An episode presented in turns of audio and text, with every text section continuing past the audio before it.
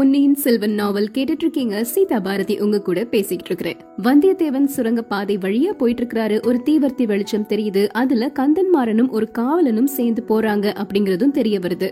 அந்த தீவர்த்தி வெளிச்சத்தை பின்தொடர்ந்து நண்பன் கந்தன்மாறன் போற வழியிலேயே போறாரு. அப்போ அவருக்கு ஒரு அதிர்ச்சி காத்துக்கிட்டு இருக்குது.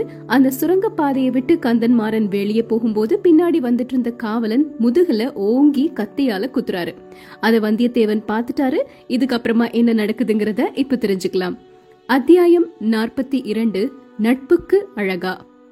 கத்தியினால குத்துனத பார்த்த உடனே அவர் மனதுல எழுந்த முதல் எண்ணம் எப்படியாவது கந்தன்மாறனை காப்பாற்றணும் அப்படிங்கறதுதான். ஆனா அவனை காப்பாற்ற முயற்சி செஞ்சா அவனோட கதிதான் நமக்கு ஏற்படும். பின்னாடி இருந்த அந்த காவலன் நம்மளையும் குத்துறதுக்கு வாய்ப்பு இருக்கு. அதனால முதல்ல இந்த காவலனை ஏதாவது செய்யணும் அப்படின்னு பாய்ந்து போய் காவலனோட கழுத்துல ஒரு கையை அப்படியே சுத்தி வளைச்சுக்கிட்டாரு. இன்னொரு கைனால தீவர்த்திய தட்டி விட்டுட்டாரு. தீவர்த்தி தரையில விழுந்துருச்சு. அதோட ஒளி பிழம்பு சுருங்கி புகை மட்டும் அதிகமாகிருச்சு. காவலனோட கழுத்தை ஒரு இறுக்கி தன்னோட பலத்தை எல்லாத்தையும் பிரயோகிச்சு அவரை கீழே தள்ளி விட்டுட்டாரு. காவலனுடைய தலை சுரங்கப்பாதையினுடைய சுவர்ல மோதி அப்படியே அவர் கீழே விழுந்துட்டாரு. அவருடைய அங்கவஸ்திரத்தை எடுத்து ரெண்டு கைகளையும் இறுக்கமா கட்டி வச்சுட்டாரு. இதெல்லாத்தையும் வேகமா செஞ்சு முடிச்சுட்டு கந்தன்மாறன் பக்கத்துல ஓடி வர்றாரு வந்தியத்தேவன். முதுகுல கத்தியோட பாதி உடம்பு சுரங்க பாதையிலயும் பாதி உடம்பு வெளியிலயும் இருக்கத பாக்குறாரு. கந்தன்மாறனோட வேல் பக்கத்துல விழுந்து கிடக்குது.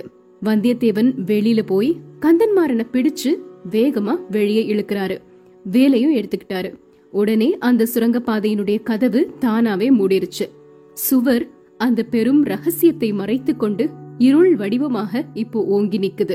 ஓங்கி அடிச்ச காத்துல இருந்து கோட்டையை விட்டு வெளியே வந்துட்டோம் அப்படிங்கறத வந்தியத்தேவன் தெரிஞ்சுக்கிறாரு. கந்தன்மாறனை தூக்கி தோள்ல போட்டுக்கிட்டாரு. ஒரு கையில வேலை வச்சுட்டாரு. ஒவ்வொரு அடியா எடுத்து வச்சு நடக்க ஆரம்பிக்கிறாரு. திடீர்னு அங்க இருந்த மண் செங்குத்தா கீழே விழக்கூடிய ஒரு உணர்ச்சி ஏற்படுது. உடனே வேலை ஊன்றி ரொம்ப கஷ்டப்பட்டு அப்படியே சுதாரிச்சு நின்னு கீழே பாக்கும்போது அங்க என்ன தெரிஞ்சது அப்படின்னா, பெரிய பெரிய சுழல்களோடவும் சுழிகளோடவும் சென்று கொண்டிருக்கக்கூடிய ஒரு ஆறு தெரிஞ்சது.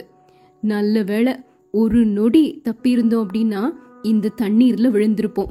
அந்த காவலன் எப்படி ஒரு திட்டம் போட்டிருக்கிறான். அவனை என்ன சொல்ல முடியும்? எஜமான் கட்டளையை தானே அவன் நிறைவேற்றினா. வாசல் படியில முதுகுல குத்தி அப்படியே இந்த புனல் வெள்ளத்துல தள்ளி விடணும் அப்படின்னு நினைச்சிருக்கிறான். தஞ்சை கோட்டை சுவரை சுற்றி ஒரு இடத்துல வடவாறு நெருங்கி போயிட்டு இருக்கிறதா வந்தியத்தேவன் கேள்விப்பட்டிருந்தாரு. கையில வச்சிருந்த வேலை எடுத்து ஆழம் பாக்குறாரு. வேல் முழுக்க தண்ணிக்குள்ள மூழ்கிருச்சு. ஆனாலும் தரை தட்டுப்படல. ஆஹா, என்ன கொடூரமான பாதகர்கள் இவர்கள். எப்படியோ நாம இங்கிருந்து தப்பிச்சிட்டோம். இந்த வெள்ளத்தை தாண்டி அடுத்த இடத்துக்கு போகணும். எப்படி போறது அப்படின்னு யோசிக்கிறாரு. ஆனாலும் மனசுல இருக்கக்கூடிய தன்னம்பிக்கைய கைவிடவே இல்லை. தோள்ல கந்தன்மாறனை தூக்கி போட்டுக்கிட்டாரு. அவருடைய வேலை கையில இறுக்கமா பிடிச்சுக்கிட்டாரு. அப்படியே மெதுவா அங்கிருந்து நடந்து போறாரு.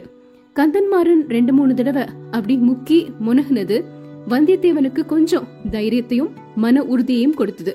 பரவாயில்ல, உயிரோடு தான் இருக்கிறாரு அப்படின்னு சொல்லிட்டு அப்படியே அங்க நடந்து போயிட்டே இருக்கும்போது அந்த ஆற்றில் ஒரு மரம் விழுந்து கிடக்குற மாதிரி இருந்தது. அந்த மரத்தினுடைய கிளைகள் இலைகள் எல்லாமே தண்ணீர்ல அப்படியே மிதந்துகிட்டே இருக்குது. அந்த மரத்துக்கு மேல ஏறி உட்கார்ந்து அப்படியே நகந்து கொஞ்ச தூரம் போறாரு. இப்போ திரும்பவும் அந்த வேலை எடுத்து தண்ணிக்குள்ள ஆழம் பாக்குறாரு. ஆனா இந்த இடத்துல அவ்வளோ ஆழம் இல்ல, பாதி அளவுக்கு தான் தண்ணீர் இருக்கு அப்படிங்கறது தெரிய வருது. உடனே திரும்ப தண்ணீர்ல இறங்கி மெதுவா நடந்து ஆற்றின் கரையை வந்து சேர்றாரு. ஆஜானுபாகுவான தோற்றத்தோடு இருக்கக்கூடியவர் கந்தன்மாறன். அவரை தோல்ல போட்டுட்டு தள்ளாடி எப்படியோ ஒரு விதமா கரைய வந்து சேர்ந்துட்டாரு. இப்போ ஒரு மர நிழல் இருக்குது. அந்த மர நிழல்ல வந்து வந்தியத்தேவன் உட்கார்றாரு. கந்தன்மாறன் உயிரோட இருக்கிறாரா இல்லையா அப்படிங்கறத பரிசோதனை செஞ்சு பார்க்கணும் அப்படின்னு நினைக்கிறாரு. கிட்ட போய் பார்க்கும்போது பெரும் மூச்சு வருது. கந்தன்மாறன் கிட்ட இருந்து நாடி வேகமா அடிச்சுக்குது. நெஞ்சு விம்முகிறது. பரவாயில்ல, உயிர் இருக்கு. ஆனா இப்ப என்ன செய்யலாம்? முதுகுல இருந்து கத்தியை எடுக்கலாமா? எடுத்தா ரத்தம் பேரிட்டு வரும். அதனால உயிர் போனாலும் போயிரும். காயத்துக்கு உடனே சிகிச்சை செஞ்சு கட்டு போடணும். இதெல்லாமே நான் மட்டும் செய்யக்கூடிய காரியம் கிடையாது. வேற யார உதவிக்கு தேடலாம் அப்படின்னு நினைச்சுக்கிட்டே இருக்கும்போது சேந்தன் அமுதனுடைய ஞாபகம் வந்துருச்சு வந்தியத்தேவனுக்கு. சேந்தன் அமுதனுடைய தோட்டம், வீடு ரெண்டுமே அந்த வடவாற்றின் கரையில தான் இருக்கு. இங்க பக்கத்துல தான் எங்கேயாவது இருக்கணும். எப்படியாவது கந்தன்மாறனை சேந்தன் அமுதனோட வீட்டுக்கு தூக்கிட்டு போயிட்டோம்னா கந்தன்மாறன் பிழைக்கிறதுக்கு வாய்ப்பு இருக்கு. ஒரு முயற்சி செஞ்சு பார்க்கலாம் அப்படின்னு கந்தன்மாறனை திரும்பவும் தூக்க முயற்சி செய்யும் பொழுது கந்தன்மாறனோட கண்கள் திறந்திருக்கிறத வந்தியத்தேவன் பாக்குறாரு. கந்தன்மாறா, நான் யார் தெரிகிறதா அப்படின்னு கேக்குறாரு. தெரிகிறது, நன்றாக தெரிகிறது வந்தியத்தேவன். நீ உன்னை போல் அருமையான நண்பனை தெரியாமல் இருக்குமா? இல்லை மறக்கத்தான் முடியுமா? பின்னால் நின்று முதுகில் குத்தும் சிநேகிதன் அல்லவா நீ அப்படிங்கிறாரு கந்தன்மாறன். இதை கேட்ட உடனே வந்தியத்தேவனுக்கு எப்படி இருக்கும் யோசிச்சு பாருங்க. சவுக்கால் அடிக்கிற மாதிரி அவ்வளோ வலி வலிக்குது. ஐயோ, நானா உன்னை பின்னாடி இருந்து குத்துனே? நீ குத்தல, உன்னோட கத்தி என்னோட முதுக தடவி கொடுத்துருச்சு. அடப்பாவி, உனக்காகத்தான் இந்த சுரங்க வழியில அவசரமா கிளம்புனேன். பழுவேட்டரையருடைய ஆட்கள் உன்னை பிடிக்கிறதுக்குள்ள நான் பிடிக்கணும் அப்படின்னு நினைச்சேன். உனக்கு யாரும் எந்த கஷ்டமும் கொடுக்காம இருக்கணுங்கிறதுக்காகத்தான் ஓடி வந்தேன். உன்னை பிடிச்சு சின்ன பழுவேட்டரையருடைய கோட்டை காவல் படையில சேர்த்து விடுறதா சபதம் சொல்லிட்டு வந்தேன். இப்படி உனக்கு நன்மை செய்ய நினைச்ச எனக்கு நீ இவ்ளோ பெரிய துரோகம் செஞ்சுட்ட. இதுதான் நட்புக்கு அழகா? நாம ரெண்டு பேரும் ஒருத்தருக்கு ஒருத்தர் உதவி செஞ்சுக்கணும்னு எத்தனை தடவை சத்தியம் செஞ்சிருக்கிறோம். எல்லாத்தையும் காத்துல பறக்க விட்டுட்டியே. இந்த சோழ நாட்டு ராஜாங்கத்துல நடக்கக்கூடிய ஒரு பெரிய மாறுதலை பற்றி உனக்கு சொல்லி எச்சரிக்கணும் அப்படின்னு நினைச்சிருந்தேன். அடடா, இந்த உலகத்துல இனி நான் யார நம்புறது அப்படின்னு சொல்லி திரும்பவும் கண்களை மூடிட்டாரு. வந்தியத்தேவனுக்கு கண்கள்ல கண்ணீர் துளிர்த்தது. சொல்ல நினைச்சத சொல்லாம விட்டுட்டோமே அப்படின்னு நினைக்கிறாரு. திரும்பவும் கந்தன்மாறனை தோல்ல தூக்கி போட்டுட்டு நடந்துகிட்டே இருக்கிறாரு. போற வழியில மலர்களின் நறுமணம் குபீர்னு வீசுது. சேந்தன் அமுதனுடைய வீடு பக்கத்துல தான் இருக்கணும் அப்படிங்கறது அந்த வாசத்தை உணரும் போதே தெரிய ஆரம்பிச்சிருச்சு. நடந்து போயிட்டே இருக்கும்போது அந்த தோட்டம் வந்தது. ஆனா முதல் நாள் பார்த்த மாதிரி இப்போ இல்ல. அனுமார் அழித்த அசோகவனத்தையும் வானரங்கள் அழித்த மதுவதனத்தையும் அந்த தோட்டம் ஒத்திருந்தது. அவரை தேடிட்டு வந்த பழுவேட்டரையருடைய ஆட்கள் இங்க வந்திருக்காங்க போல, வந்து இந்த அக்கிரமங்கள் எல்லாம் செஞ்சிருக்காங்க. அடடா, சேந்தன் அமுதனும் அவனுடைய அருமை அன்னையும் எவ்வளோ அரும்பாடுபட்டு இந்த நந்தவனத்தை வளர்த்திருக்கணும். அவ்வளவும் பாழா போயிருச்சே அப்படின்னு நினைக்கிறாரு.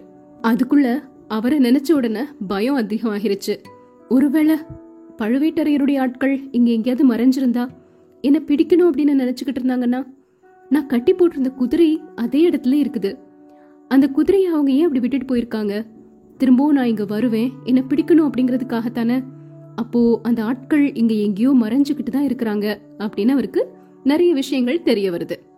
மெதுவா அடி மேல அடி எடுத்து வச்சு குடிசை வாசல அடைகிறாரு. வாசல் திண்ணையில படுத்திருந்த சேந்தன் அமுதனை தட்டி எழுப்புறாரு.